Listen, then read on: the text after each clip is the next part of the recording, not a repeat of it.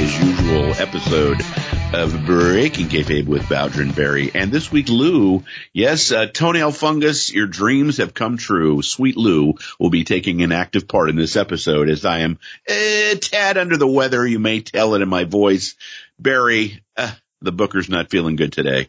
You know what? Being sick. Thanks, sucks. Kim, for giving me your cold. Right. Was it Kim? You're sure it was Kim? Yeah, it was. It's the woman I sleep with every night, you know. All right. All right. Yeah, it sucks. But I got to say, your voice, you don't sound, maybe it's going to hit you later.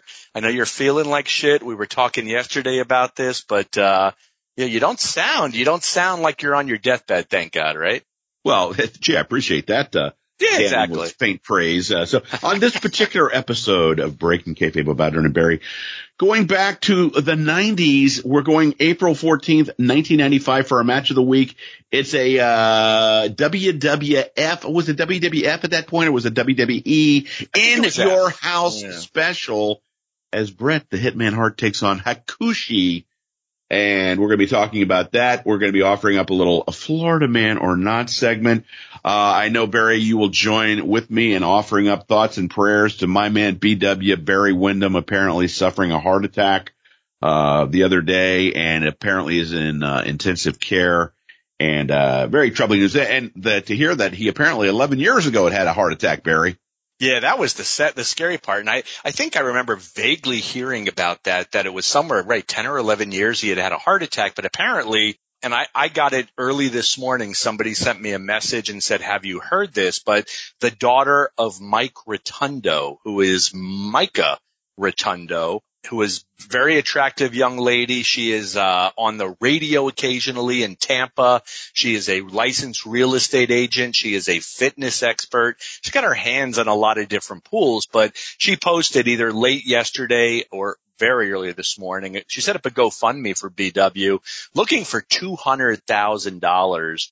And it does sound like he's in ICU and it sounds like this is very serious. So as you just said, our prayers go with BW. He's a big guy. You know, it's, I think you mentioned this on either last week's episode or, or one of our recent recordings over the last couple of weeks. But when Barry first started, he was essentially the same size as Kendall Windham. There really wasn't much different. He was rail thin.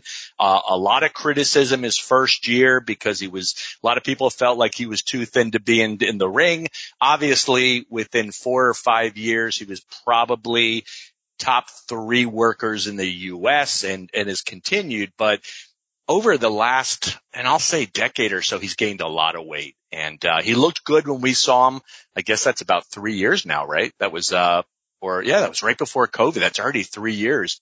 But this sounds really serious. And I, you know, it's BW. He's a young man, Jeff. He's, I think he's younger than us without even knowing for sure. So you and I are both in his corner. I know a lot of our listeners are in his corner. Let's hope that BW kicks out of this one.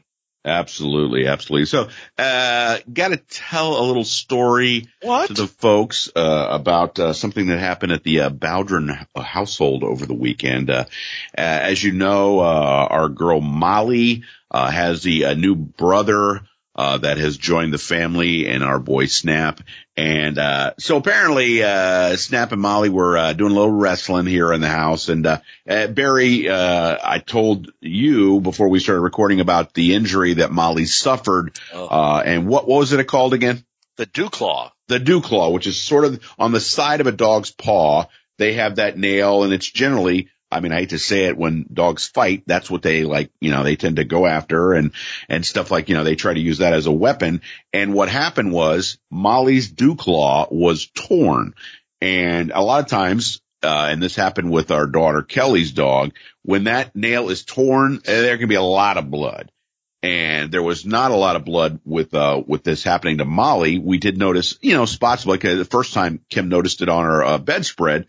Uh, and she said, Oh, you know, and this is where Molly lays at night. And, you know, she, you know, said, Oh, we need to check it. And so she checked it and she says, Oh, she tore her dew claw. And so then of course we're trying to figure out what we're going to do with Molly because, you know, Molly's limping and so obviously she's in discomfort. And so we called her our daughter, who just to remind everybody, uh, is the supervisor, supervisor of the veterinary technicians at an animal hospital here locally. And so, uh, Kelly said, well, you know, we can bring her in, but, you know, to be honest, it's a, it's a, you know, it's a weekend afternoon and chances are it's going to be a couple hours of wait. compounding that, of course, is because we have the new dog here. The new dog has never been in the house by himself. He's been in the house with Molly, but you know, never without Kim or I or without Molly. Uh, so, you know, we figured that's going to lead to a little bit of freak out factor for him. And so, uh, we're trying to figure out how we're going to do that. And, you know, we wanted to take him to, I'm not going to say the name, but let's just say there's a certain retail pet store Oh, that has an animal hospital that's affiliated with it. Eh, let's just say they don't have the best uh, Google reviews. yes. And there was a story that was out, uh, recently about somebody that had taken their dog there. I think it was like for a, a bath or a grooming of some sort. Uh, the dog ended up dying. Yep. Uh, there was video that came out of the, uh, the person that was doing the grooming being very rough and physical and handling the dog. So we're like, ah, we really don't want to take her there. And what we wanted to do was we wanted to, because the, the dew claw essentially was hanging, uh, and it was, uh, you know, causing her a lot of, uh, we're assuming pain. And, uh, you know, so uh, we spoke to Kelly and said, what do we need to do about this? So she's like, well, I tell you what, I'm out right now, but I'll come over and I'll remove it. You know, like, uh, you know, I can see what I can do. And she and her husband were going to come over and, you know, between, uh, Kim, myself, her husband, we were going to hold Molly down while Kelly did the, uh, uh, procedure here on our home. And boy, we were looking forward to that. Oh yeah. So, uh, in the meantime and in between time, as Kelly gets here, we realize that the dew claw has fallen off. Okay. And Kim found it, you know, in the, on the kitchen floor and Kelly like takes a look at it. She's examining her and she says, Oh no, it's gone. She goes, so why don't we do this? We'll go ahead and, you know, she goes, uh, I got some saline here. We'll clean up the, uh, the wound and then we'll put a, dr- you know, like a dressing or a bandage on it. She cleans it up. Uh, Molly, very resistant. Uh, Molly is a, uh, she's a bit of a chunky gal, a thick chick, if you will, Barry. Some More people like, so yeah, some people like that. Yeah. Uh, more, uh, what is it? Uh, more cushion, the better the, well, anyway, that's inappropriate in case, uh, Antonio's listening. But, uh, so anyway, so she's very strong, very resistant to anyone holding her down. So we end up not being able to put a bandage on her paw like we had intended to do, but we were able to clean the paw. All right. So fast forward a couple hours later and, uh, Molly had still been limping a little bit, still trying to recover. She had been, uh, we gave her some trazodone and, uh, it was sleepy time for Malls. And, uh, so anyway, so then we're letting them out, out in the backyard, our newly fenced in backyard. We got the floodlights out there too now. So it's, uh, you know, we can see the dogs and what they're doing when we let them out at night. So we open the back door and Snap goes down the steps, immediately starts peeing. He's a male dog. What can I say? And then Molly is kind of very gingerly going down the steps, still kind of working the leg injury, if you will, or the paw injury. And all of a sudden, right as she gets to the bottom of the steps, Molly just kind of alerts on something. She's looking and she's looking and all of a sudden I hear Kim go, Oh no, a rabbit has gotten inside of our fence. And Molly quit selling the leg injury. Whoom, she's off like a flash, like it's greyhound night at the old dog park. And the rabbit immediately bolts in the other direction, goes past her, snap, stops mid pee, joins the chase in the yard. and Kim is like, Oh my God, they're going to kill the rabbit in our yard. And we couldn't even imagine what a spectacle that would be. Uh, and what happens is we have a small space that had been left, uh, and we put a cement block up, you know, so the dogs couldn't get underneath it. But of course, there's a hole in the cement block, and that's how the rabbit, the rabbit goes inside the cement block and gets underneath the fence. And our dogs are left at the fence one. And I look at Kim and I go, eh, apparently Molly's, uh, uh, paw injury is all healed up because she's able to sprint throughout the yard chasing the rabbits, Barry. Good times. And that, that's the funny thing about dogs too. Years ago, Ozzy was sick and he's in the car and I think he's dying. He's drooling. He's got this weird glaze on his face. Get him to the vet.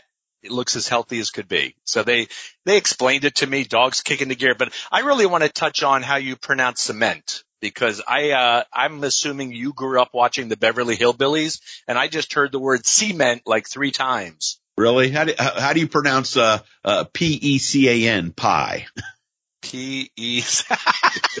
okay, so we're gonna have that discussion, Mister. All right, sick. Don't take advantage of. How do I pronounce it, or what's the right way to pronounce it exactly? Is it pecan or pecan? You know, right. you you decide. Yeah. So, very question that came up in the group the other day. Moving Uh-oh. on to a new topic. Sure. Uh, and uh, when we talked, you had very definite opinions. So the other night on the uh, the Tales of the Territory, of course, they uh, were talking some Mid Atlantic wrestling, uh, and of course they had uh, as part of the the roundtable discussion, oh, baby doll, the perfect. so Barry Rose, I ask you this question so you yeah. could tell the group your thoughts. Sure. Baby doll, hot or not? All right, you're putting me on the spot with this one. I uh, and I'll said you wanted to talk a lot this episode. Yeah, I did. I didn't. I didn't know that this one. So I, I will get some heat from this. So let let me go on record. Let me let me give the full well-rounded opinion on Baby Doll. See what Are I you trying to say she's fat? Well, no, no, no, exactly. She'll kick my ass. I bet so, she will. Baby Doll is a, uh, so I should say I don't believe, I don't agree with her politically. She is in one direction in the well, very, come on, who cares? I just asked if she was hot. Well, no, but I need to because before I insult her, I need to give her props, Jeff. I need because okay. when the hate comes down, I need to stand that.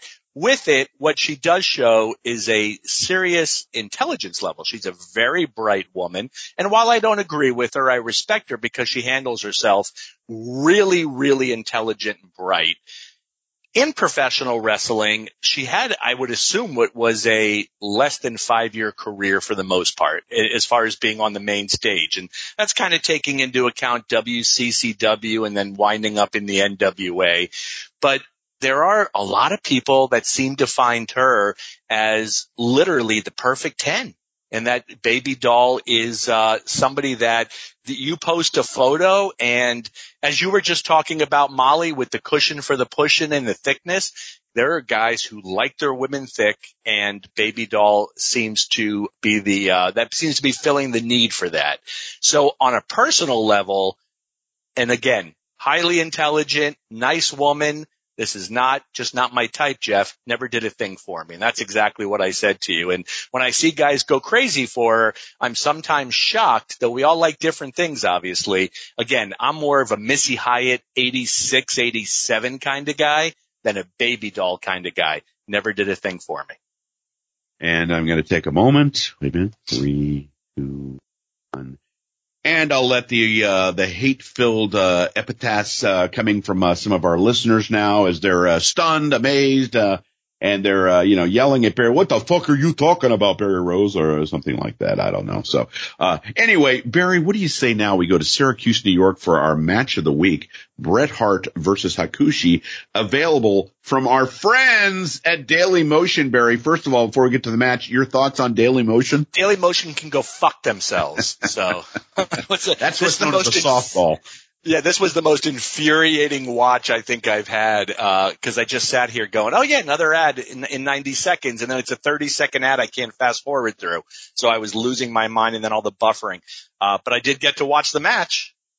So why don't you tell the folks what you thought about this match from uh, May 14th, 1995, Syracuse, New York, in your house, Barry? Absolutely. These, By the way, did you ever win a house from the WWE? I never did. I don't think I ever tried, but I think I watched all these in your houses when they were airing. And what they were, if I'm recalling correctly, were they weren't they, they were monthly pay-per-views, but the idea was you weren't going to get this big end-all be-all pay-per-view where all these angles are either ended or created. And this was essentially a quote unquote glorified house show where they were they were putting on solid matches. I guess some of them were, and definitely a lot weren't. But uh, these weren't the these weren't the most uh, I guess attention grabbing pay per views back in the day. But there were some good matches, and that's what this is. Hakushi versus Bret Hart. This is a good match, and I always liked Hakushi. I never never fully understood his rather quick exodus from the WWE, nor understood what became of him after he left. And I like the gimmick. You got a guy that comes out. He's in great shape. He's a little thicker than a lot of the other Japanese guys. He's built, looks like Kobashi in the, in the physically a little bit, little bit bigger. Uh, and then he would write Japanese characters all up and down his body and his face. So it was a really unique gimmick. Nothing I had ever really seen like that before. And I thought he was pretty decent in the ring. He had some good moves. He, uh, he wasn't, I think partly he probably, at least in watching this match, he wasn't as maybe dynamic as I remembered him some 25, 27 years ago, but still, still did some shit that was kind of unique for its day, which I, I liked. Uh, and this match is good. While this, I wouldn't call this a great match. I wouldn't call this a, a classic. I would say if we would have seen this match at a house show, we probably would have been very happy. It was a decent match. Hakushi did do some cool shit. Now Shinja, who was with him, if I'm correct, was Akio Sato. Yeah, and Akio Sato we had seen in the Federation a few years earlier. He was with Pat Tanaka as in Bad Company. I, I think this was after Paul Diamond left, or maybe it was Tanaka who left, but he was there uh, at one point. At least I think he was. Maybe I'm mistaken, but I think he was part of Bad Company or at least a tag team.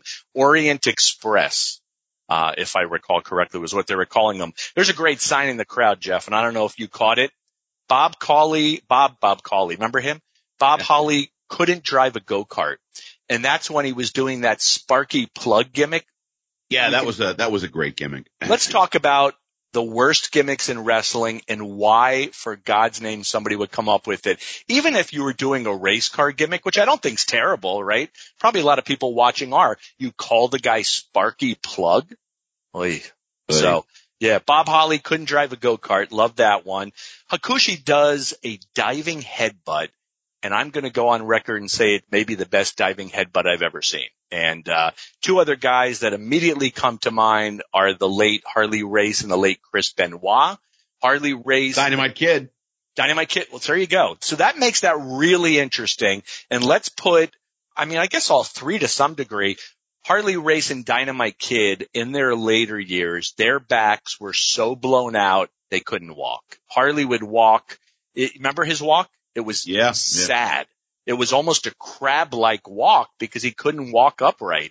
Dynamite Kid obviously was living his last few years in terrible shape and in a wheelchair, which was really bad. And, uh, and then you, who did you just bring up? Oh, Chris Benoit. And Chris Benoit, obviously, I'm not going to, you know, God knows what caused him to, to commit the, the acts that he did, but has anybody ever done this diving headbutt and not wound up in terrible shape? And Harley specifically attributed his back issues to doing the diving headbutt. With that, Hakushi does it better than anybody I've ever seen. I, I, I am hopeful he's not in a wheelchair currently, but it was just blew me away how good it was. Uh, Bret does a standing suplex from in the ring and they both topple outside the ring and onto the floor. And I know that we've seen a couple other people do that throughout the years, but I don't think anybody ever did it as convincingly as Bret did it. And I think part of the beauty was Bret took that tumble over the rope as well, which I liked. A lot of times a guy will just suplex a guy and just leave him out there. But when the guy delivering the suplex goes over the top rope, that looked really, really well. The match was good. If I was, let's say, let's give it, if we're talking five stars, the match is three and a half stars. This is not a an instant classic. At the same time, I don't think anybody's going to watch this match and go, that wasn't good. It's a good match. It's definitely a good match. Any idea whatever happened to Hakushi and why? You know, I'm assuming he didn't get over here. That would be my assumption, but was he ever a star in Japan when he left the Federation? Do you know? Well, first of all, uh, his uh, his real name is uh, Kensuke Shins, uh, Shinzaki.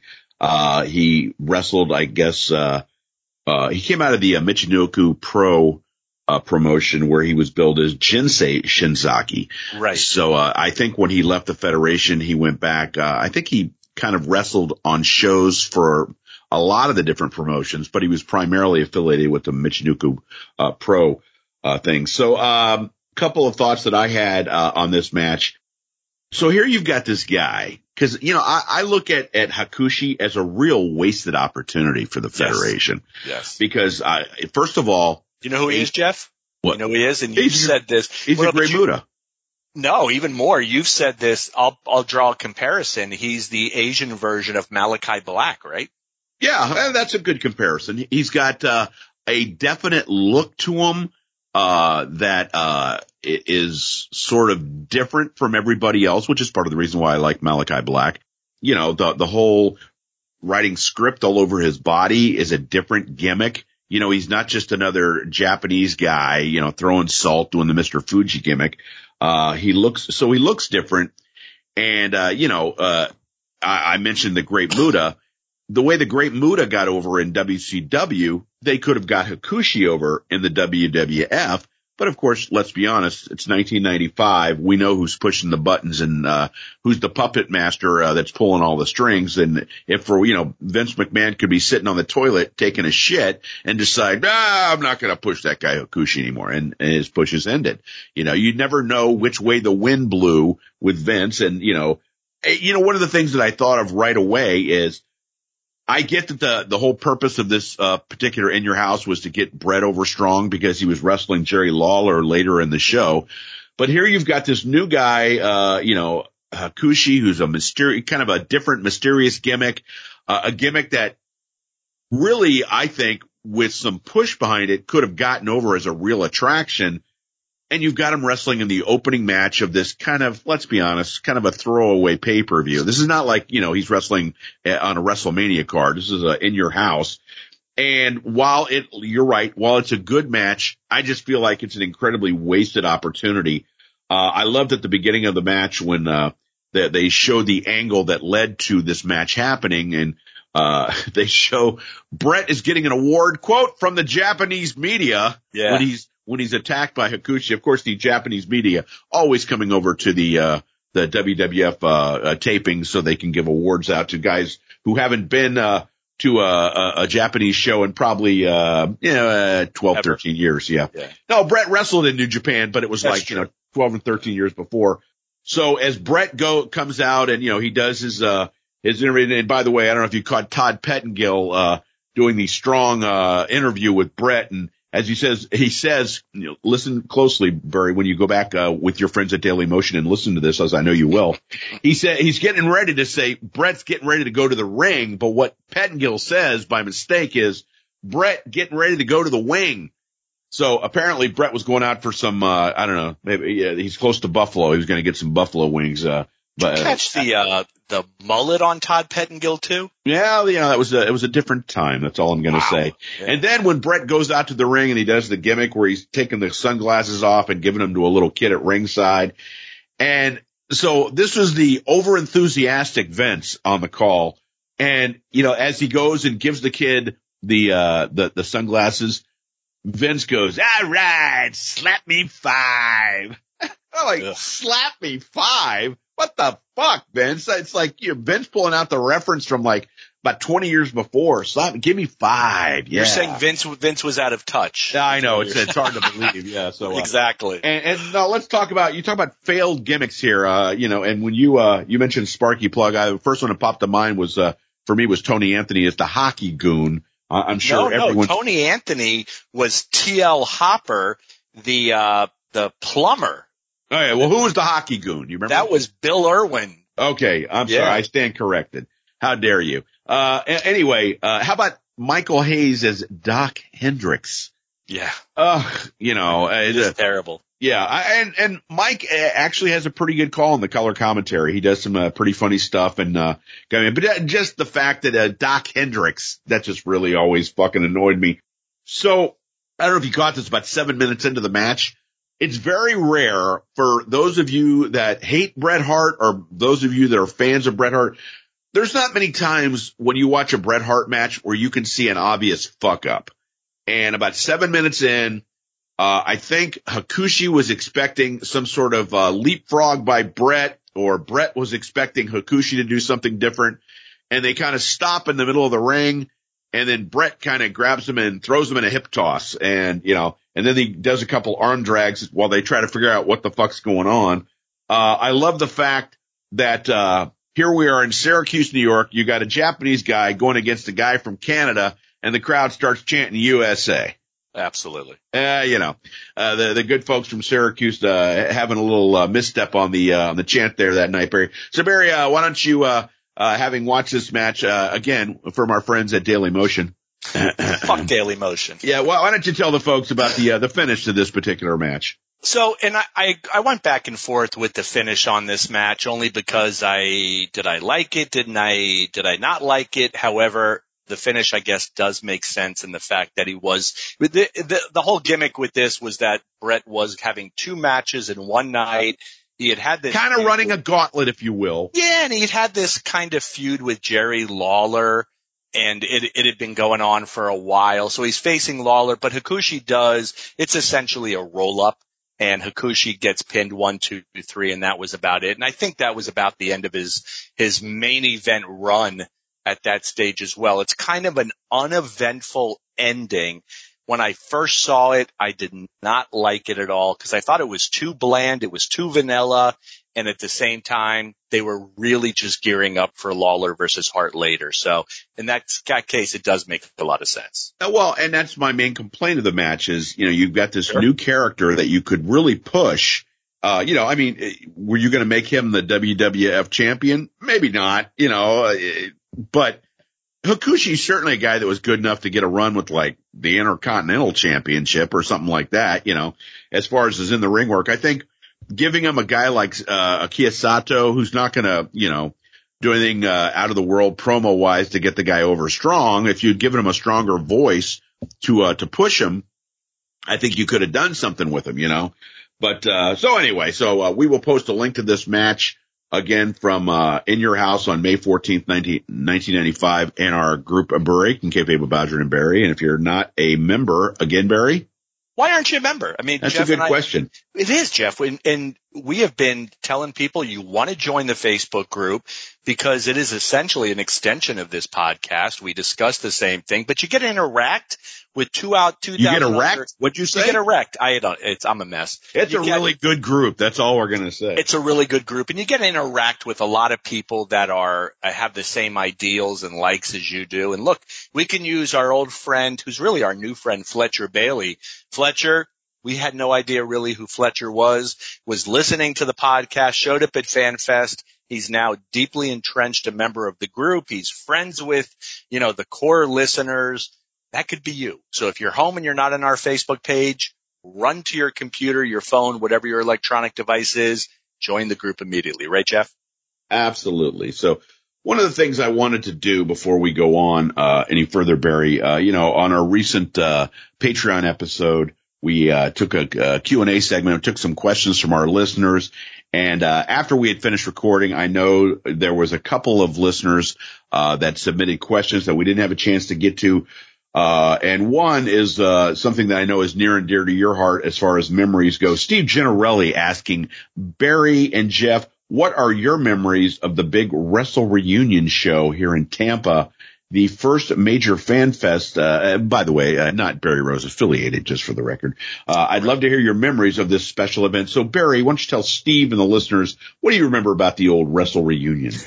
so, and to that end, I was not affiliated for the most part. What I did help was the promoter of that event was a guy that Jeff, that was a guy that we had on our show, Sal Corrente. Yes, we did. And uh, Sal talking about uh, Bruno, I think, was what we had him on, right? Yeah, we're talking about his book. Yeah, talking about the Bruno book, and Sal ran that show, and uh, you know, I got to say, with every intention possible, that was about as loaded a fan fest as you'll ever see. I mean, you name it, Bill Watts, Dusty Rhodes, Roddy Piper, Kevin Nash, but there was probably a hundred guys. Jack Briscoe was fucking there. I mean, that, that was huge, right? And it was a great time and I should say Steve Generelli, I think has been to two of our fan fests and, and no others. So I'll, I'll just, I'll have a conversation. Why only two, Steve? Steve? Yeah, Steve, oh. center, yeah, I need to have a conversation with you off air. Jeff, that was a lot of fun though. Uh, yeah, no. we had a lot of fun. It was a lot of fun for me because it was the first time that I got to see, uh, you and actually a bunch of the guys in probably close to 10 years. Yeah. And, uh, it was just great. It was that, you know, there again, there was more talent. It was affordable. I don't remember what the cost of a ticket was, but it's had to be a bargain of a lifetime if you're an autograph collector, which you're not, but for an autograph collector, it had to be. And it was good that, you know, access to the talent, the wrestling card was great. I do remember we discussed the filmed wrestling card with Sal and how it still has never seen the light of day, but everything was fun about it. And, uh, I remember Jeff, was there flirting between you and Joyce Grable? I have no knowledge of that. Ah. no, we, we had a, we had a good time. Uh, at the wrestling card, uh, I gave, uh, I put Joyce on full blast. She was working ringside and, uh, she started giving it back to me and uh, it was nice kind of uh, involuntarily becoming part of the show. And then after the match was over i went back uh, back to where the wrestlers were uh, waiting to go on and joyce happened to be there and uh, she saw me and she literally went running over to me and gave me a big hug and said oh my god that was so much fun thank you so much so yeah that was a nice memory of uh, joyce grable that was the one of the highlights the other one was had a, had a chance to meet Bill Watts, who was a yes. guy that I'd always wanted to talk to. But I mean, besides Bruno and, uh, you know, I, I think I met uh, Brad Armstrong there. That was uh, really cool. Uh, you know, because this was at the time would have been, uh, about a, uh, geez, uh, 13, 14 years after the whole, uh, uh, Bowdren and the Booker thing. And, uh, I wanted to talk to Bill and, uh, I, I remember somebody that I was with, uh, went up to, when I was talking to Brad goes, Hey, you know, Brad, uh, this guy had a great idea, uh, for, uh, for a gimmick for you. Uh, tell him. And I, I looked at Brad. I was like put on the spot and I told Brad about the way that I'd used him in the book. And it was like, he gave me this little smile and he's like, yeah, yeah, great, great. okay, good. I got yeah. about as much response I remember as, uh, uh, going to one of the pay-per-views when, uh, somebody who, uh, I will not mention, uh, said something to the effect of, you know, I think a great gimmick would have been, I think if you put, uh, you put Ricky Steamboat and uh, his brother Vic Steamboat, and you uh, call them Double Dragons. That's uh. All right. So, and you're not going to call this this this person out? No, I mean, that was that was like literally 35 years ago that that All was right. said. But I always remember that it was like, good lord, good lord. I mean, I mean that's that's arguably Vic the worst. world class talent. I was going to say that's arguably the worst I've ever heard. So I'll tell you, you brought up Bruno, and that that's a great point. So I'll give you a, two memories that I don't know if we've ever talked about. And I saw this on Friday. I showed up early on Friday. I was living in Orlando. So I, uh, manager, manager at that stage, Universal Studios, Jeff, where I think oh, I had okay. seen you just a few months earlier. And I made the trip over. I was by myself and, uh, I'm walking around the lobby I guess looking for either wrestlers or people that I might have known at the time. And Bruno walks into the building. So three things about, about Bruno that immediately within the first two minutes struck me. One, not a tall guy. The, guy was not a tall guy, had arguably the biggest smile I have ever seen. You would have thought Jesus had just walked in the building. Now, I saw the lines for Dusty. Look, this just took place in Tampa. That's Dusty Rhodes territory, right? Yeah, this Bruno, wasn't Pittsburgh. Let's be honest. Was correct. Bruno was still the most over guy in the building. And that, that I think says a lot. That caused me to, to really look at the Bruno legacy to understand that because he was as over. There were grown men. I swear their knees were buckling and shaking. And, uh, it just to see it and to Bruno's credit, cause again, look, I don't want to knock Dusty. You know, God knows I've knocked him plenty of times, but you meet Dusty and you say, Oh, thanks for the memories. And Dusty basically says, yeah, you know, whatever. Dusty did, you know. Bruno, again, ear to ear. It's a, uh, it's a seven inch smile. He's got plastered across his face and he's listening to every story and responding. A wonderful human being. And I think truly did appreciate his fans. The other, and we're talking about Dusty Rhodes, I was at the bar and there was this guy at the bar. He was a big bald guy with a weird kind of goatee mustache thing, but he was jacked and his voice was rough like this. And I had no fucking idea who this guy was. Dusty Rhodes walks over, sees him, puts out his hand, and immediately this wrestler goes, Oh, it's that fat piece of shit, Dusty Rhodes. Dusty, complete no sell. Hey, how you doing? Everything all right? It's the guy I know that, exactly who it was. It's the guy that fucked my career. He went off. This guy went off on Dusty Rhodes for three minutes, and this was not a joke. And This guy, Dusty Rhodes, no sold every fucking comment, didn't get involved and basically said, I'll see you later and turned around and walked away. Jeff, who was it? And is there a link you're missing here, Barry? There you go. A question was just answered, ladies and gentlemen, if you didn't catch it. So yes, it was the missing link, not a fan of Dusty Rhodes and had no problem telling him that in front of everybody at the bar. So I think for your dollar, it was a, uh, one of the best fan fests ever. I know that, uh, I got a lot of autographs. I didn't get a lot of selfies, which I was bummed about. But Jeff, if I recall correctly, you actually wrote an article for someone, didn't you, about this? Uh, I think I wrote an article for the Miami Herald about this. Uh, was it really for the Herald? Yeah, and uh, it was funny because a couple of things I remember is uh, when uh, we were walking through the uh, the lines to you know get photo ops and autographs with the guys and stuff, and so we came to the table with Cornette and I think it was Bobby and Stan. I don't know if Dennis was with him oh, or Dennis not. Dennis was there. Yeah. Yeah. Okay. Yeah. Yeah. So, so the three guys plus Jimmy and I hadn't seen Jimmy at this point in God, uh, at least 15 years. Well, yeah, like 15 years, I think it had been since I seen Jimmy. So I walked up, stuck out my hand and Jimmy shook my hand and I went, Hey, Jimmy, uh, Jeff Bowdren. And he looks at me and he gets this like kind of like kind of surprised look on his face and he goes, uh, Jeff, uh, put on a little weight, have you? hey, thanks, Jim. I appreciate that, buddy. nice. So there was, there was that. And then there was the, uh, the moment when, uh, I had a chance, uh, I'd never met Ricky and Robert at that point. Yeah. And, uh, so I went over and they were towards back. They were, I think they were actually sitting over there by Dusty. And I started talking to the guys and I told them, I said, you know, I said, I just want to let you guys know something. I said, uh, my grandmother, I lost my grandmother, I believe it was in 1988. And I said, I just want you guys to know what an important role you kept, uh, or you had in keeping my grandmother going, you know, as she was getting older and older. She loved you guys. I bought my grandmother who, good Lord, she was like in her, I want to say, uh, maybe 80s. And do you remember like uh, Crockett Promotions, not, not the, uh, the Ricky Morton concert, but they did like a poster and it was like a six foot poster of Ricky and Robert. This might have come out in 86 or 87 when they were really still over. And so I, I'd gotten that from my grandmother. My grandmother put that in her kitchen on her kitchen door. Wow. Uh, you know, th- this poster of Ricky and Robert. And so I was telling the guys, I said, you know, I said, uh, you were just so important in, uh, in keeping my grandmother, excuse me, going and Ricky said to me, he goes, where was your grandmother, grandmother from? And I said, oh, she was from Beaufort, South Carolina. And he goes, oh, I know Beaufort. And what I said in the, in the uh, newspaper article was not as well as Beaufort knew you, Ricky, you know, and it really meant a lot to be able to convey that story to Ricky he may have forgotten it 30 seconds after I told him, but you know, it meant a lot for me to be able to tell him and Robert how much they meant to my grandmother. And of course, my grandmother, as I've stated on many occasions here, was the person that first got me into pro wrestling. So that was a nice little connection I felt that, uh, that I had made with the guys.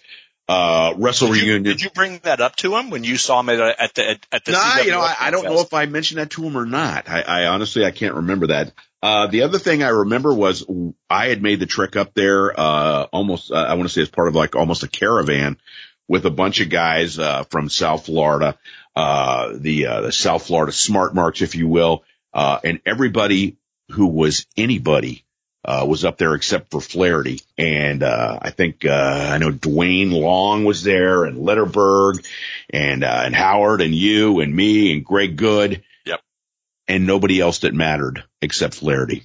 Ah, I see what you did meaning. there. Yes. I, yeah. Cause I, I have the photo. You know who was there too? That he's not uh, in that photo. I don't think. He's in, you know what photo he's in? And if you're wondering who we're talking about, go back to the early episodes, references to uh, Samoan or Bull Ramos. Someone Jeff's I also to told know. the story. Exactly. But he was there because he's in a couple of the photos that we took in front of the old sportatorium. Not the one I edited out. No, maybe he wasn't there. Maybe yeah. I'm somehow you're. Why should you're I hold a grudge? You know? Yeah, what the fuck, right? We Jimmy Berkeley, Jimmy Jet, the referee right, was yeah. there. Yeah, which we didn't see. Qualman was there.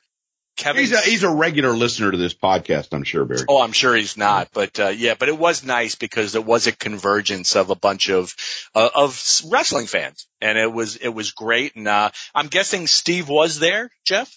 Um, I'm guessing if he asked the question. All right. So, uh, so anyway, at this point, Barry, I'd like to ask, uh, if our man, Sweet Lou, if you're there, if you haven't nodded off from us talking about Tampa, uh, and the Wrestle reunion, if you could join us, sweet man. I am here. Yo, thank you. I'm I'm so reassured. It's like having a, a warm nookie blanket, uh, hearing those dulcet tones of Sweet Lou. What, so what is a nookie blanket? Well, you know, you, you hold the blanket. It's like Linus Van Pelt. You're just like you're comforted by hearing, you know, having the blanket next to you. So Sweet Lou, uh, as we referenced on the Patreon episode, uh, you came to us live from the great state of Texas, uh, where you were uh, there with your wife. Uh, you visited Austin and uh, you visited San Antonio, rather than give us a travel log of your experiences in the great state of Texas, uh, I understand you had a chance food wise, which of course RO always perks up Barry Rose's ears, to uh, hit a couple of spots that Barry Rose is very fond of, uh, barbecue wise and Whataburger wise. So tell us your food related thoughts, sweet man.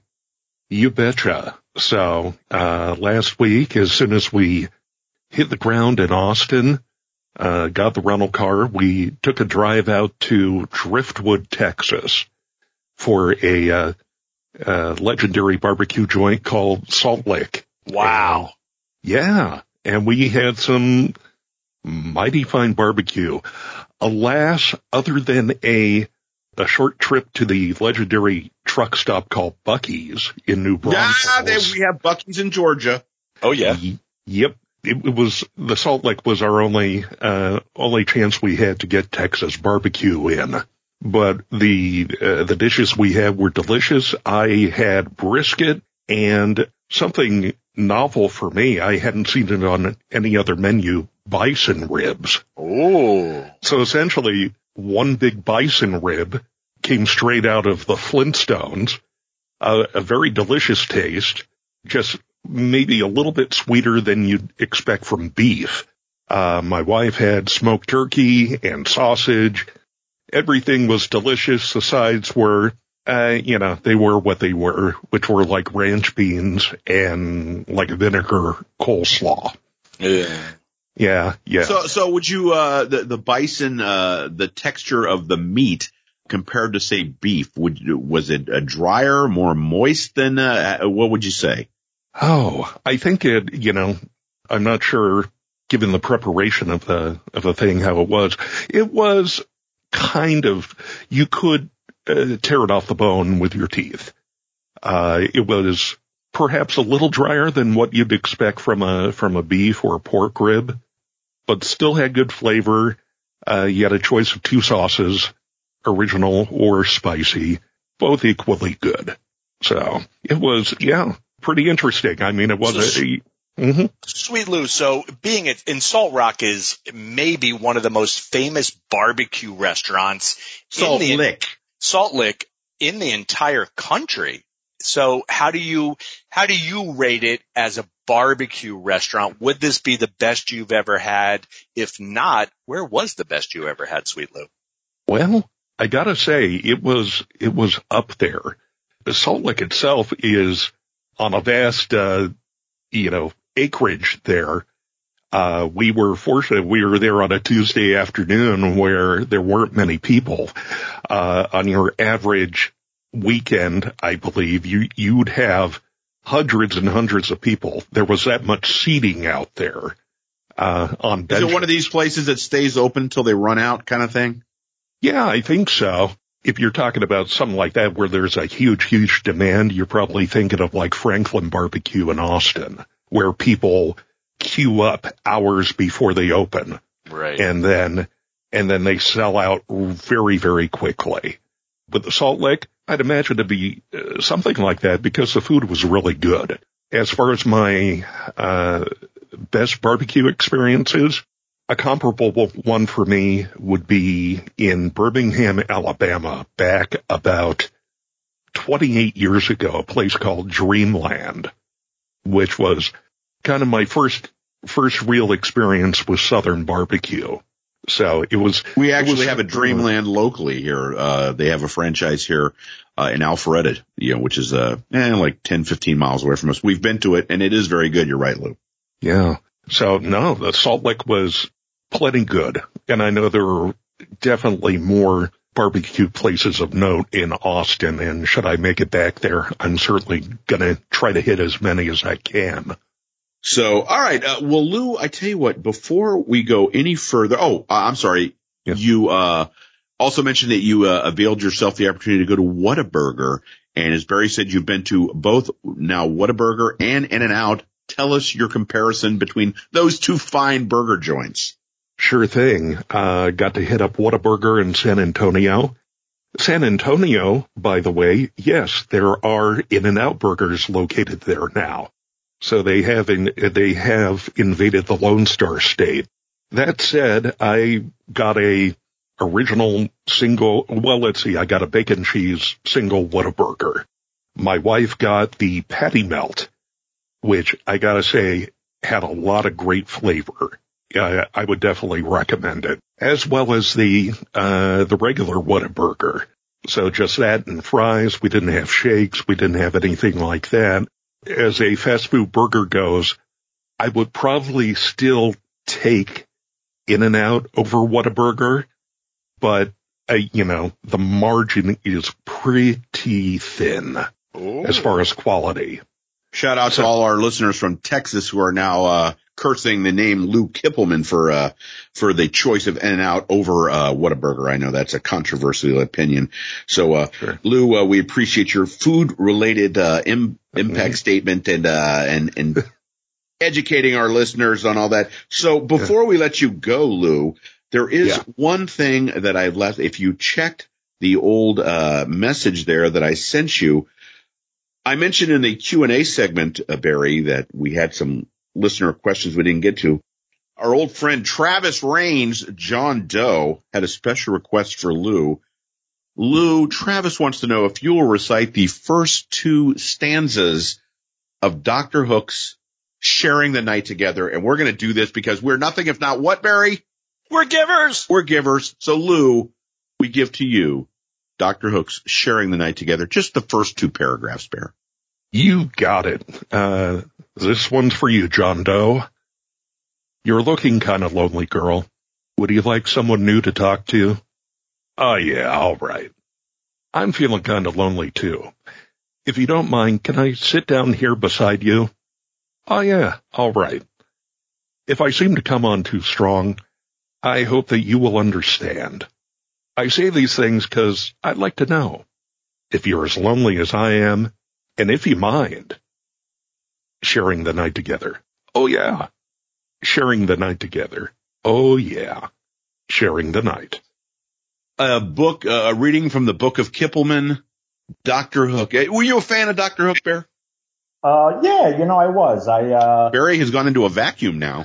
Yeah. he's, uh, he decided to start back. Ming and uh, doing what he had to do. But uh, am I a fan of Doctor Hook? Are we talking Doctor Hook from uh, from uh, the uh, The was- cover of the Rolling Stone? No, it was Doctor Hook. He was uh, Peter Pan. Are we talking that, or are we talking? No, we're Well- talking the musical well, group, Dr. he was- Hook. He was a Captain Hook. He Yeah. hadn't Oh, he gone was a to medical captain, not a school. doctor. Captain Hook had not yet got his doctorate, so he could not I get. What was the one popular song Doctor Hook had? cover of the Rolling Stone. That was it. Yeah, I Gonna guess. see my picture on the cover. Uh, okay, yeah, my voice, that. nobody wants to hear me singing. I can tell you that. So anyway, uh, sweet man, we do appreciate it. I'm sure Travis, uh, truly appreciates it. And now, uh, Travis will be, uh, committing, uh, multiple Patreon, uh, months to us, uh, on account. So Barry Rose, now for the listeners, since we are in fact givers, Barry, it's time for our Florida Man or Not segment. Boom. Are you ready to go, my friend? Let's do it. All right, uh, pulling up the old news story right now as we speak. Our first one, uh, Louis, oh, I was almost to say Louisiana. Louisiana man arrested for trying to carjack a city bus. Ahem. A uh, man, oh crap! I just realized I gave you the damn state. well, well, but it was only he was a Louisiana man. That doesn't make that he's living in Louisiana, right? But I was. what thinking- kind of, yeah, I'm under the influence of uh, Dayquil and, and all that. Yeah. The man nearly carjacked an RTA bus on Sunday. Uh, Terrence Johnson allegedly went up to the bus. Uh, you know, and the reason I brought this up, Barry, uh, and Yeah. really pretty much your standard, uh, carjacking of a bus story, but it reminded me when I saw that of, of course, Cosmo Kramer. He's trying to save the pinky toe. Remember that? oh, that was uh, what was her name? The redhead. Yeah, the the one that was so annoying, uh, you know, uh, that that heckled Yes. Jerry at the comedy show. But anyway, as he's he's fighting off the the guy that's trying to steal the bus, and he's driving the bus, and he makes the stop, and they're like, "You made the stops?" Well, yeah, they kept pulling the uh, the cord to stop, and that's why he was doing it. So. Uh, yeah, that's a, a fuck up on behalf of, uh, your favorite booker there. So we will be skipping that one. Uh, next, Barry Rose. So I can't go- answer that one because Well, I was no, going to it's say New it's Orleans. not Florida. All right. It's it's New Orleans. In fact, All was a, a Louisiana man. So uh, uh, next uh, story coming to us courtesy of our friends uh, at the uh, the Buzz Barry, which is a, an impeccable news source, as you know. Uh, let's see here. It says, uh, got to pull it up here. Woman stabs boyfriend for quote not helping her with the bills. Mm. Boy, Barry, I could uh, hate that. A woman was behind bars for allegedly stabbing her boyfriend multiple times for not helping her with the bills. It all went down uh, at an apartment on Thursday. Cassandra Gutierrez and her 42 year old boyfriend went back to her place after drinking at a bar. An arrest warrant affidavit states the woman became confrontational and Hmm. accused her boyfriend of not helping her with the bills. The situation escalated, however, and Gutierrez allegedly grabbed a kitchen knife and stabbed him multiple times in his neck, right hand, left leg, and back. After running away and calling for help, the man, I can't imagine uh, why he would run away, Barry. Uh, the man was met by police at the apartment's leasing office. He was bleeding profusely and left a blood trail. He was transported to a local hospital in stable condition. Gutierrez was arrested the same day after police obtained an arrest warrant. I can't imagine why they couldn't take her into custody right there, Barry. She was taken into custody uh, and remained uh, in jail on a $75,000 bond. She's charged with aggravated assault with a deadly weapon, which is a second degree felony. Barry Rose, Florida woman or not.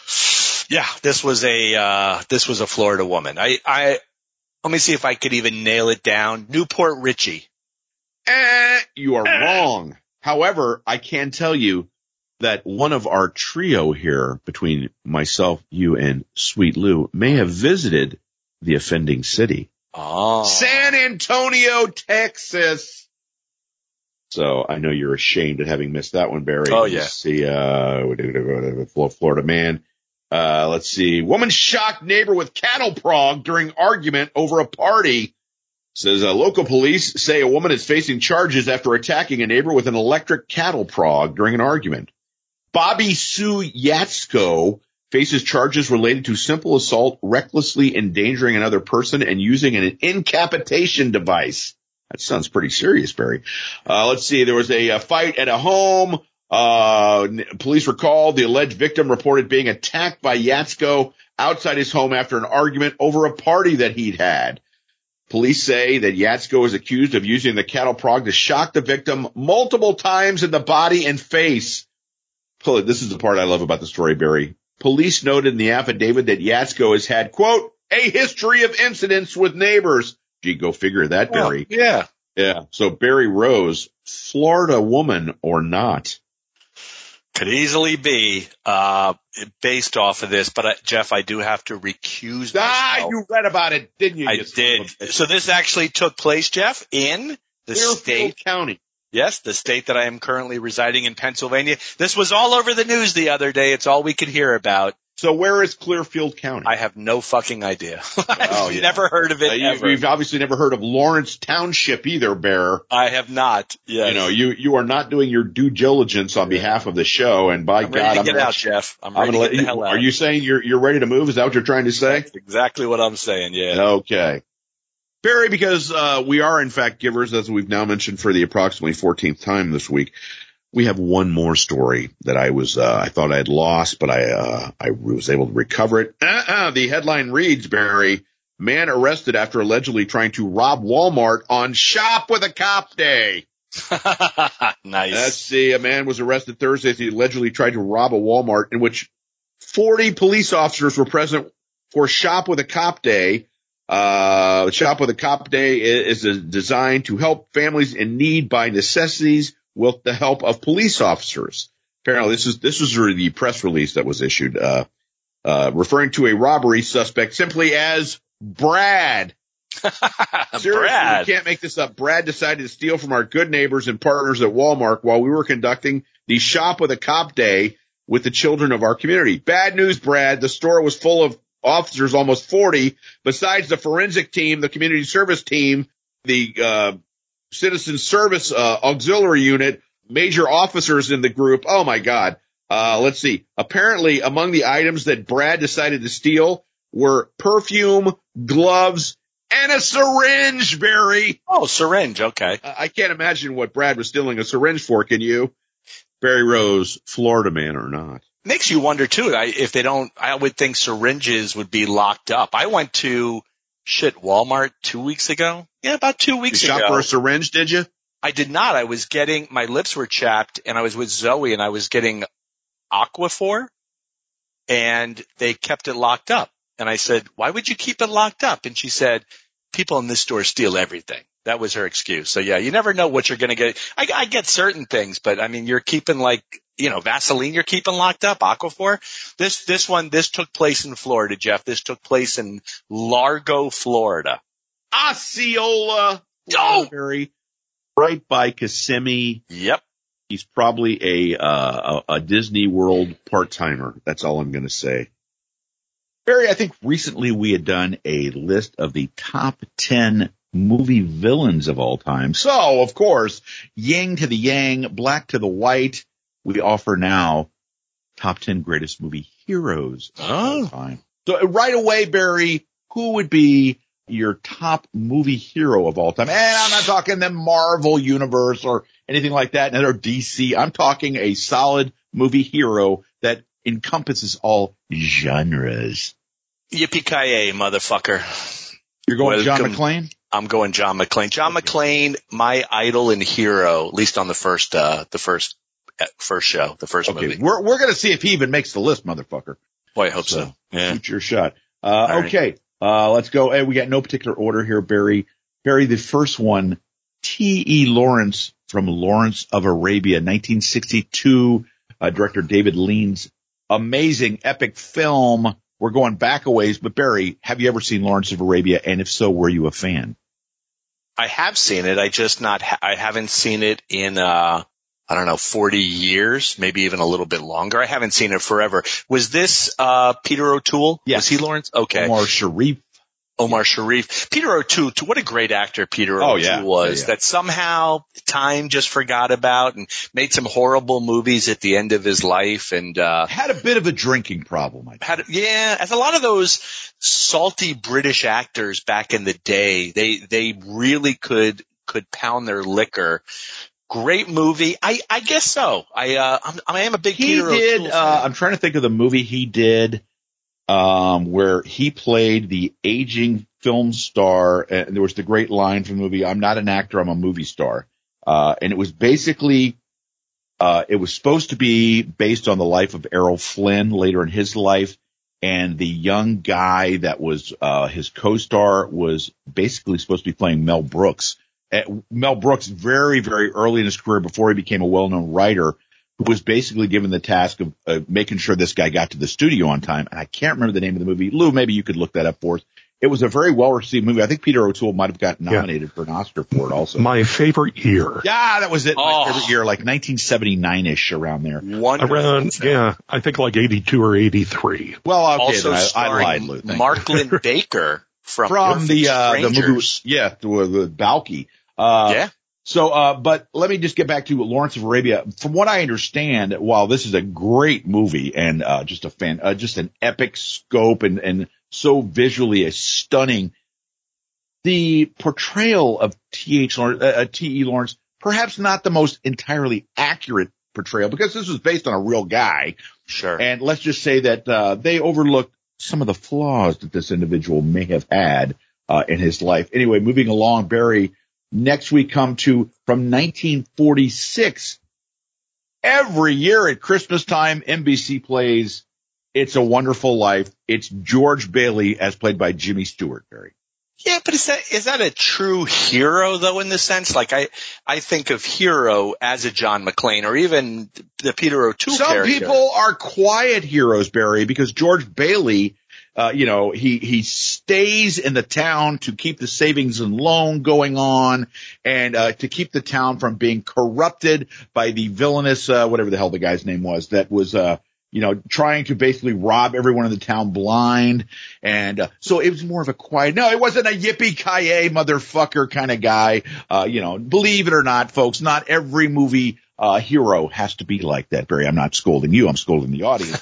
you can scold me. It's all right. Well, well you know. Uh, so yeah. anyway, but I uh, know George Bailey, a, a quieter hero, uh, but he basically saved the town. Uh, it was going to be, uh, oh, it was old man Potter, I think, uh, or, or something like that. And he was going to take over the town because George Bailey had the alternative savings and loan from, uh, from the old man's bank. Uh, the people had a, a second location to go to to put their money away. And so, uh, yeah, that was a great film, but every year, Christmas Eve, NBC runs that movie.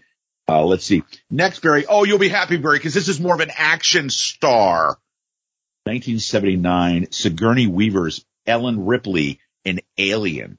Yeah, absolutely too. And, uh, you know what? I like the inclusion of females as heroes as well. And, uh, you know, I, I, I've actually been a big fan, and I think we're maybe big Ripley fan of females. Was, is that what you're saying? Yeah, I'm a big fan of the females, but I, I like the female action hero if done correctly. And I, I think maybe Ripley was the first, you know, with, uh, and it was understated in some ways with more attention giving to uh, like uh, Milla Jovovich and you know whatever that series is, and uh, even uh, Angelina Jolie with Tomb Raider and whatever else she's done. Lara Croft, which I think is well, and I think you're forgetting perhaps uh, the one that I'm really surprised you have not mentioned. Oh, I'm not forgetting it. I was saving. If you're if we're on the same page, and I bet we are, Let's that see. to me is it's the bet. It, are we talking? Is it Uma Thurman? Uh, no, it's not. But thank you. Oh, what? Then we're not on the same you're page. Not refer- you're not thinking immediately. The the fact that that Sigourney Weaver's uh, character of Ripley in the Alien, uh, if that had not happened, would Linda Hamilton's character in uh, you know the Terminator have been uh, out there because that was a kick-ass female lead also. Absolutely, especially the second one. The first one, she was yes. kind of caught in a situation. The second one, she's a badass and physically transformed for that role. Sure. But, uh, yeah. yeah, I would absolutely say Linda Hamilton deserves that as well. Yeah. And then of course, uh, Ellen Ripley came back for Aliens and there's the classic scene where she's like basically in the uh, mechanical, uh, it's some, some sort of uh, device they use on the ship to load cargo and stuff like that. But uh, the alien is threatening the young, uh, the young little girl is, uh, get away from her, you bitch. And, uh, you know, that's, uh, that's really good stuff. I, I think we've talked about this. Did you like, uh, Alien or Aliens better? better? I think a bet, I think it's the, the T2 effect on this one. I think the second one is better than the first, but the first always holds special memories for me. Yeah. I, and uh, I think I've said this recently. Uh, Alien, a great science fiction movie. Aliens to me uh, while it has science fiction component, more of an action movie. Uh, and nothing wrong with that. They're both right. awesome and I like it. Uh, next, Barry, 1976, Rocky Balboa. Oh, it's Sly. Yeah, I guess. I, you know, again, I think of a hero and if we're looking at the first well, Rocky. Was, was Rocky not the ultimate underdog that came out? You know, yeah, but I, I don't know if that qualifies him as a hero. But yeah, he was as the ultimate underdog. He, I, the whole franchise was built off of that. So absolutely, and I guess in a form he is a hero. I think I again, I maybe I was looking at heroes uh, very generalized or not not very generalized. Well, maybe so, you need to open your mind up. Mister. That's what just it is. a little bit. Yeah. I just I'm speaking closed. speaking of uh, Sly Stallone uh, on the date of this recording. Barry happened to watch the first episode. Oh. And Tul- Tulsa King. Have you have you heard about this? Oh, I've heard, and I'm dying to see it. How is it? Uh, I have to say it's not what I expected. I expected it to be sort of a uh Boardwalk Empire Sopranos because that the guy that uh is involved with that uh, with the Tulsa King uh, is a guy that was involved with those shows and it's more and this is where you're going to really pop more like Barry because so, uh, it's it's got some mob components, but with a very definite sense of humor. Right. So the trailer that I've seen, I think it's the same trailer. It looks like at moments it's a comedy. Like it's an absolute comedy. Oh yeah, you know, yeah, there's, there's some very funny parts to it. And, uh, you know, and I want to say the guy doing it is the guy from Yellowstone, I think. He's uh, also done Yellowstone, which is a great show. Have you ever seen Yellowstone? I have not. So fifth season just started on Sunday. The other four are either on. Oh, Paramount I know it's been Peacock. all over the internet. Uh, people, you know, like, uh, you know, putting their children with babysitters because God forsaken, uh, Yellowstone is on. I, and I know it's five seasons that I've not seen one, but I know it's extremely positively reviewed. Yeah, it's uh, and I think it's highly recommended. I, uh, I I will tell you, I watched the first episode. It was on Sunday night. Was it? It was actually two episodes and was about two and a half hours. There is something to be said how fortunate we are to be able to binge watch television shows and not have to wait seven days for continuing storylines when you go, what, what happened? What exactly happened with, you well, know, unfortunately, uh, unfortunately in Tulsa King, we have to wait a week. I know you do, right? Yeah. yeah. So that kind of sucks. But anyway, getting back, uh, Rocky Balboa was a, a, very iconic character. Of course, there's so many stories that have been written about Stallone, uh, wanting to hold on to the character. He didn't want to, uh, you know, that they, they, Hollywood wanted him to sell it for a very small amount of money.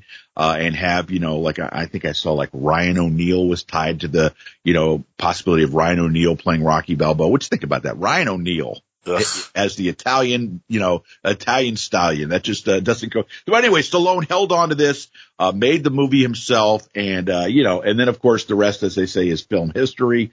So next, Barry. Oh, uh, again here, Barry. I know you're immediately. Is this a hero? Clarice Starling from the ni- 1991 uh, Silence of the Lambs. Now go ahead, tell Barry why she's not a hero. Go ahead. Cause I heard, I heard that chuckle. exactly. I, look, nobody likes Silence of the Lambs more than I do. God knows I watch this movie probably on a monthly basis at this point. It seems to be on every streaming device. So I'll always put it on. I don't know if she, I guess she's a hero because she brings down Buffalo Bill, right? But I, uh, I don't fully know. And yeah. Well, I, if, uh, I'll, I'll take the con, uh, counter argument. If Hannibal Lecter is one of the great villains in movie history, which I think we will agree on that. Absolutely. Okay. So every great villain needs a uh, hero to uh, be their counter. So if that's the case, does that make not make a Starling the hero or the heroine of the film? Yeah, it does. I mean, no, if we're, if we're, I guess with deeper thought, then she absolutely. We're asking you to have a few deep thoughts here, Barry. Yeah, yeah, and open up my mind, and uh, yeah, but no, I, I guess I could also see where she is a hero. Sure. Yeah, yeah, because uh, that, yeah, I mean, let's face it. That uh, if nothing else, that scene where she goes into the house and she's being watched by uh, by Buffalo Bill, whoo, heavy on the creepy factor. So Barry, here is uh, a definition of a uh, wow. This is, I mean, we're going back to 1952 on this. Uh, Gary Cooper's Will Kane in High Noon interesting because a lot of guys that a John Wayne and some other guys that were uh, in Hollywood, famous for their uh, westerns and such like that, completely hated this story.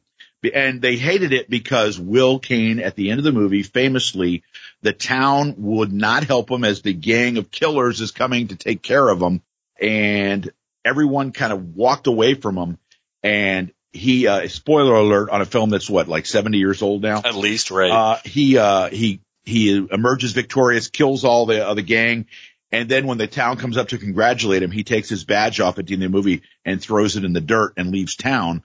And of course a lot of uh, people uh, in Hollywood at the time said, "Oh my God, this is uh, no, you can't do this in a western. He has to he has to accept the thanks of the townspeople and realize, oh, this is what you want. I'm your sheriff." And no, because he did that one gesture and rejected the uh, you know the the people coming out after the fact and saying, "Hey, thanks, we really appreciate it." People look down on that. So Barry Rose, first of all, you've seen uh, High Noon, I'm guessing. Oh yeah, absolutely. Okay. So is Will Kane a hero to you? Yeah, I think that one I see a little bit more. So yeah, I would say he, he's a hero. Yeah. So, okay. Uh, An anti-hero. How about that? That, no, and that's what I was going to say. He's viewed by some because of that gesture at the end of the movie as an anti-hero, but certainly, uh, it can be accepted. Uh, oh, but Barry, the folks that uh, watch this or listen to this show are going to love the fact that we're going back uh, all this way. We went 70 years in the last one. Uh, Barry, now we're going back 80 years. Casablanca, it's Rick Blaine. the uh, the the uh, proprietor of Rick's Cafe Americana, Humphrey Bogart as Rick Blaine, Barry Rose, hero. All right. Will you explain to me how he's a hero? Well, of course he uh, he's a hero because he lets the love of his life leave with her husband and then, of course, he begins the, uh, the, the, what is it? The, the line, uh, this is the beginning of a wonderful friendship with the, uh, the guy that's the French police officer after they kill the villainous Nazi. Uh, no nice, eh, no nice guy Nazis in films. Go figure. But, uh, so I think, yeah, go that figure. Himmler guy, he was a, he was a tremendous hero. But, No, uh, not a lot of Nazi heroes. yeah, I, I was go. saying it somewhat ironically, Barry. Uh, but anyway, so yeah, so Rick Blaine, of course, uh, it kills the Nazi, allows this uh, woman Ingrid Bergman, by the way, beautiful in this film, to leave with uh, Paul Henreid, her her uh, her husband at the time, even though she'd had this previous love affair with Rick Blaine, played by Humphrey Bogart, and he allows this woman to leave because he knows that uh, if she does not go with her husband, he's not going to continue his fight uh, against the Nazis uh, in another part of Europe. So anyway, so what do you think? I guess. I, again, I think that's stretching it. I, I'd rather focus on why there aren't any Nazi heroes in film. I think that's a funnier subject. Uh, but yeah, I, I guess. We're waiting for a, a good Nazi uh, hero story. Yeah, yeah, I'm waiting for a, it's gotta exist somewhere, right? But no, it's, it's not, but It's yeah, probably it's- one of those direct to video movies. I'm going to guess that like. so where, Jeff's- where did this list, Jeff's- where did this list come from? Where did it, It- were you going to ask me this question halfway through the list, Barry? yeah, well, now, cause now I'm trying to, ScreenRant.com. All right, because I'm tr- I, I think, and the reason is I'm trying to understand the author's perception here, in the fact that I guess in most cases anybody who performs any form of a gesture could be considered a hero to some, because some of this is a little bizarre to me. But I'm curious to see where the rest of this list is going to go. Well, shockingly, there were movies that were made before 1980. I'm, I'm sure that there were some out there that can't believe that, but you know. Anyway, okay, Barry. Now we're go. Oh, good news. We're back into the 60s, Barry. Awesome. Do you consider James Bond a hero? Absolutely. Okay, good. Because this is an action film star. You know, he didn't walk across glass and take on Hans Gruber. But anyway, so please tell us what your thoughts on James Bond. Well, he is though, and look, a lot of what James Bond has done it, it has been to uh, either save uh, his country, save our country, save the world from evil takeover. Uh, sometimes he's a little self-serving, certainly when it comes to women and alcohol, uh, shaken not stirred. But at the same time, a lot of his actions are designed to save the earth and to save uh, complete destruction from Blofeld and other people like that. So I would say he kind of fits the description though. He may not be crawling over broken glass, but at the same time, I think he fits the description of a hero though. Not only Blofeld, but Spectre. Spectre. Uh, so yeah. Uh, Barry, 1981. Uh, let's see. Uh, Steven Spielberg and writer Lawrence Kasdan came up with the character Indiana Jones in Raiders of the Lost Ark. Now he gets pretty beaten up in this movie, Barry. This should satisfy your uh, your needs, visceral though they may be, for an action hero star to suffer a little bit. Is Indiana Jones a hero in your mind? I guess so, but again, You're a tough nut to crack. On I well, but who's Indiana Jones saving? He's saving the archaeological uh, artifacts From who? The Nazis. From the Nazis, Thank you. who are bad guys in this movie, real They're bad not guys. good guys in this movie. No, they're not. So I guess again, by by this token, he's a hero. I I but it almost if I look at this list, it's like if someone does good, they could be considered a hero. If someone's doing bad, they're considered a villain. Well, Like, it just isn't that traditionally the way it Well, works? yeah, yeah, but it just doesn't appear like there's a lot. I don't know. I think of a hero. I, again, I, I, it's me. I must, I'm closed minded. I need to open up and go, these people are, these are everyday heroes, right? Indiana Jones is an everyday hero. Is- Absolutely. Is he really though? No, Uh, he's not. you know. he's absolutely not, but.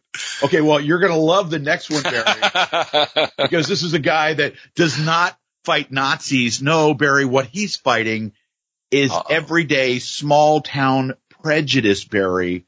Oh, it's 1962 Gregory Peck as Oh. Atticus Finch in To Kill a Mockingbird. By the way, if you've never seen To Kill a Mockingbird, you absolutely should go out of your way to see this absolute American classic. Barry Rose, tell us what your thoughts. He's a hero. And, and to your point about what I was saying earlier, here's a hero, but not in the traditional sense of crawling over glass and killing, uh, you know, a thousand people.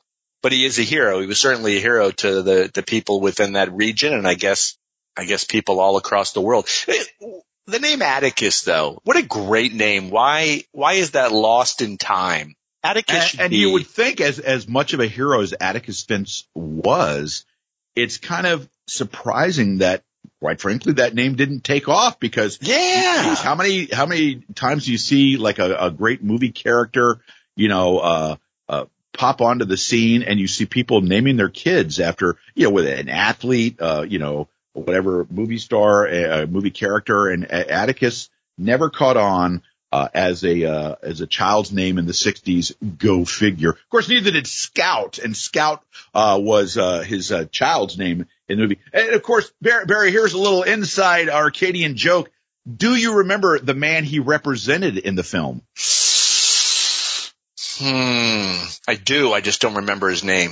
His name, the character's name in the movie, was Tom Robinson. Oh, okay. I didn't remember little, that. Yeah. Little Arcadian joke there. Uh, anyway, so, uh, we don't hear that name on, uh, the Arcadian network anymore. So that no, we was don't. our list. And, uh, gee, Barry Rose, I can't help but notice that on this list, not included, John McClane.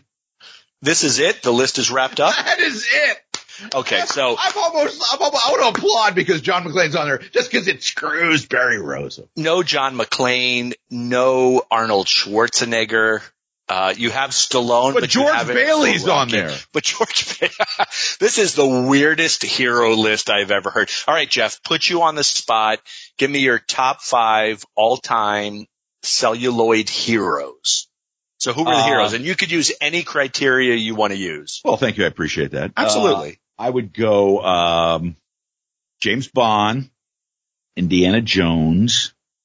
I'm going to go, uh, oh, uh, Mad Max would be a, Ah, uh, that's kind of an anti-hero though. Uh, I would say there. I I would say, uh, the, now here is a definite anti-hero. Okay. okay. Uh, William Munny, the, uh, uh, the, the killer of women and children, uh, that was in Unforgiven, of course. That is your definition of an anti-hero. All right. Uh, well, hold on, Jeff. I'm going to sit down as you as you rationalize why this guy is a hero, but he's killed women and children. No, Go that's one of the lines from the movie. He's a killer Oh, of okay. children. All right. So, uh, but he ends up saving, he, he's a nice, Barry, he saves the horse. Save And he, the horse. he kills Gene Hackman's sheriff because Gene Hackman killed his friend. So, uh, that, but that's, uh, you know, it, it's Oh, prime example of an anti-hero. that's pretty. Yeah, that is an anti. I would say so. Uh, That let good. Think, uh, let me think, uh, what did it, uh, and just, uh, let's have a nice Hitchcock, uh, uh, oh, uh, Roger Thornhill from North by Northwest. His initials R-O-T, Rot. So, uh, yeah, wh- what do you got besides John McClane there, mister? Wow, you're, you're very deep with yours too. So my, mine will not approach that territory in any form. Oh, so, I will say, uh, you, you, Schwarzenegger, uh, uh, maybe in Predator, Schwarzenegger would be a good one. Yeah, and and you know, I yeah, exactly. But I I don't. I guess he's a hero to still to some degree. So yeah, Bruce Willis, John McClane, that's a big deal to me. The next one I'm going to go with Brad Pitt in uh Inglourious Basterds. You're killing Nazis. You're a hero to me, and uh, he did it. Uh, yet- except apparently, unless your name is Indiana Jones, uh, then Barry. but go ahead. Well, yeah, but it, he wasn't out there to kill him. He was more to recover the archaeological facts. But I would, I would actually put him in my list as well because uh, every movie he essentially was the hero. Here's, uh, here's a, one that's going to be really interesting for you, and I put this in a comedic, uh, in a comedic tone, but at the same time, I think you can make a case. The Leonardo DiCaprio character in Titanic was a hero, right? he technically was. As much as I don't like that movie, he was a hero. But here's two that I think fall in line with my very basic understanding of heroes. Steven Seagal and Charles Bronson. Make your jokes. Uh, I would. Well, which which Bronson movie are you talking about? Pick one because they're almost all identical. Uh, but he was always a hero How about- how or an anti-hero. Steve McQueen in Bullitt. Excellent, excellent choice. So- Absolutely. so- I, I- by the way, I, I can't help but uh, laugh that uh, one of your top three choices is a guy from a movie that you hate. Well, I was having fun with it, but it, you know what it was? It, I started thinking and I'm going, okay, because in a lot of ways he was the hero and that is what top five grossing movies of all time. So he absolutely was. But by the same token, if I was really looking at the author, uh, of this list, Do you remember that movie with Patrick Swayze where he went to India? It was called like City of God or something like that. And he found a little boy that had been re- Wait a minute. How did you not have Dalton on this list? Dalton should always be. That's a Uh, real no, no, American you didn't hero. have him in your top I know. five. It's a, I know, and, and I should have. I, he should have replaced uh, uh, Leonardo George Bailey. DiCaprio. George Bailey, exactly. All right, Barry, what do you say we round the turn, do a little uh heading for home? You about ready to take it in uh to I- fourth, my friend? Think it's about time to wrap this up. Think you got to get some rest, Jeff. I think uh, you're probably right on that. So I will tell you that on behalf of uh, Barry Rose and myself, good night, Gunny. I'll see you in the morning. And our producer, Sweet Luke Hippelman, I will remind you that Breaking Kayfabe with Bowser and Barry, a production, a sickly production of the Arcadian Vanguard Podcast Network. And until next week, we will talk to you folks later.